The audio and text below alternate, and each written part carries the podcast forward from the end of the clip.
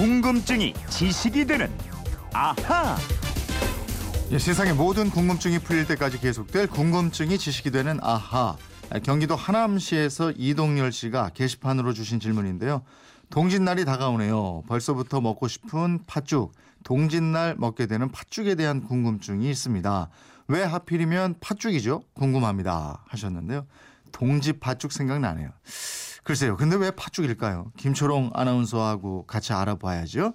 김초롱 씨 어서 오세요. 네, 안녕하세요. 예. 동짓 날에 왜 저 팥죽, 예. 그죠? 예. 그 요즘도 드십니까? 동지 팥죽? 많이 먹죠. 예. 무슨 말, 날 되면은 꼭 이렇게 챙겨 먹는 게 즐겁기도 하고요. 음. 요즘은 좀 팥죽을 다양한 형태로 즐기더라고요. 그렇죠. 요 뭐 예. 집에서 써요? 아니면 사 먹어요? 사 먹죠. 맛집에 가서 사 먹는데 예. 그 얼마 전에 제가 새로운 팥죽을 먹은 게이 네. 새알 옹심이가 들어있잖아요. 예. 이게 안에 들어있지 않고 꼬지에 꽂아가지고 어. 뽕듀처럼 팥죽을 찍어 먹는 팥죽도 아, 있더라고요. 보는 맛도 있고 재미도 있고 하겠네요. 예. 예, 별게 별게 다 있네요, 요즘은.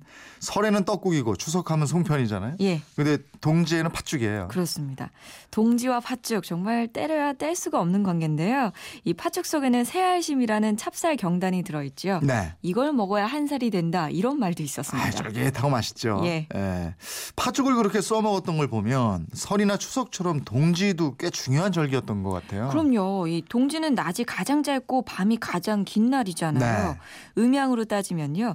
음 기운이 극에 달하고 양 기운은 가장 적은 날입니다. 음. 근데 다른 한편으로 보면 이 동짓날을 기점으로 음, 밤은 점차 줄어들고 양, 낮은 점점 길어지기 시작하는데 이 음양 순환의 끝이자 시작인 날이 동지라고 할 수 있습니다. 네. 그래서 옛날에는 동지를 아세라고 부르면서요. 작은 설이라고 했어요. 예. 밤낮의 길이로 보면은 한 해의 끝이자 새로 한 해를 시작하는 그런 날이다. 예. 그리고 고려 시대의 동짓날은 이 만물이 회생하는 날이라고 해서요. 네. 고기잡이와 사냥을 금지했고요. 어. 고려랑 조선 초기에는 어려운 백성들이 모든 빚을 청산하고 새로운 기분으로 하루를 즐기는 품습이 있었다는 그런 이야기도 있습니다. 아, 그렇군요. 빚을 탕감하고 예. 새 출발할 수 있게 했다. 요즘도 있으면 좋겠어요. 요즘에 이제 개인 예. 회생제도나 개인 파산제도 있잖아요. 예, 비슷한 게 예, 있죠. 법에 의해서 빚 탕감해주거나 깎아 주고 이런 제도인데 이거하고 비슷하네요. 근데 예. 이게 이제 동짓날 기점으로 해서 딱 시작했다 이런 거죠. 그렇습니다. 예. 그리고 이 동짓날 왕실에서는 새 달력을 나눠줬어요. 음. 그래서 하선 동력이라고 하는데요. 단호에는 부채를 주고받고 동지에는 달력을 줬다 이런 네. 뜻입니다. 예. 그러면 달력을 나눠줬다는 걸 보면 동짓날을 한 해의 시작으로 봤다. 이게 예. 맞는 얘기네요. 그렇죠. 근데 이분이 질문하신 것처럼 동짓날 왜 하필이면 붉은 팥죽을 써먹느냐. 예. 그건 궁금하죠. 예. 이게 형초세식이라고 6세기 중국에서 만들어진 책이 있습니다. 음. 이 초나라의 1년간 연중 행사를 기록한 것인데요. 여기를 들여다보면 공공씨라는 사람이 못된 아들 뒀는데 동짓날에 그 아들이 죽어서 역지를 퍼뜨리는 귀신이 되었다. 그런데 그 아들이 생전에 팥을 몹시 무서워했기 때문에 동짓날에 팥죽을 써서 역질 귀신을 쫓는 것이다. 이렇게 적혀 어, 있습니다. 역질 귀신을 쫓았다. 예. 그럼 중국의 그런 풍속이 우리한테 고스란히 전해진 건가요? 그렇게 볼 수도 있는데요. 우리나라에도 다른 이야기가 전해지고 있습니다. 네. 그 신라 시대 선덕 여왕 때예요. 선덕 여왕을 사모했 던 지귀라는 사람이 있는데요. 예. 원을 풀지 못한 채 죽어가지고 음. 화기 불귀신이 됐고 아. 여기저기 돌아다니면서 불을 질렀대요. 음. 그래서 신라 사람들이 이 불귀신의 행패를 막기 위해서 팥죽을 쑤었고 대문하고 집안 곳곳에 뿌렸다는 이야기입니다. 네. 예, 또 한 가지가 있는데 고려말 학자 이색의 목은집에 보면요. 팥죽에 대한 기록이 있거든요. 예. 그러니까 이 이전부터 팥죽을 먹어왔다는 건 분명한 사실인 것 같습니다. 아, 화기가 있고 막 이랬던 예. 거 보니까 신라 시대에 불이 많이 났었던 모양이네. 그러기도 했나 봐요. 그 옛날에도 예. 왜 할머니들이 팥죽 쓰고 그러면 그릇에 담아서 장독대 같은 곳에 두고 또 곳곳에 맞아요. 뿌리고 이랬잖아요. 예, 예. 그게 아주 오랜 풍속이군요. 예. 그리고 그 팥죽이 붉은색이잖아요. 네. 근데 동짓날은 밤이 가장 깊고 어둠의 날이기 때문에 이 붉은색의 팥죽으로 어둠도 몰아내고 역기를 쫓아내면서 새로 시작하는 한 해가 무탈하기를 기원했다. 이런 뜻이 있습니다. 예, 옛날 조상들은 귀신이 붉은색을 무서워한다 이렇게 믿었던 것 같아요. 예, 예. 이 재앙이나 귀신, 뭐 병마를 쫓는다고 생각했어요.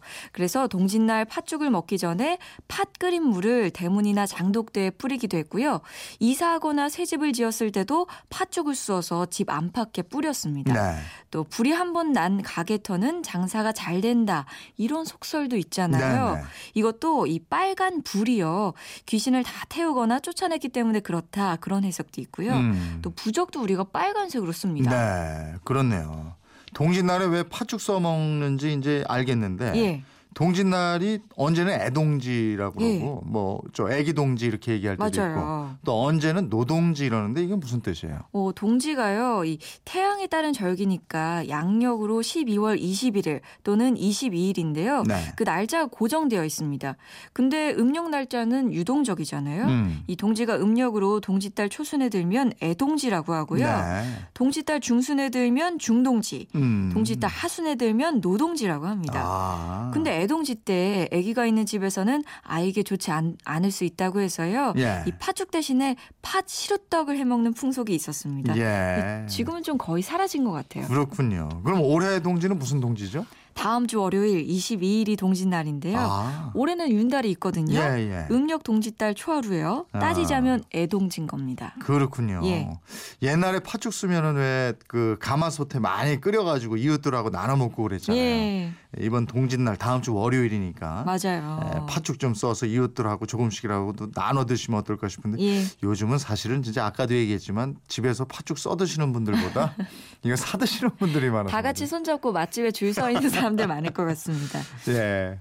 오늘 저 어, 6778님인데 애기 동지라고 해서 그날은 팥죽을 끓여 먹지 않는다고 어른들이 그러던데요. 아까 말씀드렸죠. 예. 그래서 이제 떡해 먹는다고. 팥 시루떡으로 대신 예, 드시면 돼요. 예. 노동지는 또 늦동지라고도 합니다. 이렇게 또 보내주셨고요.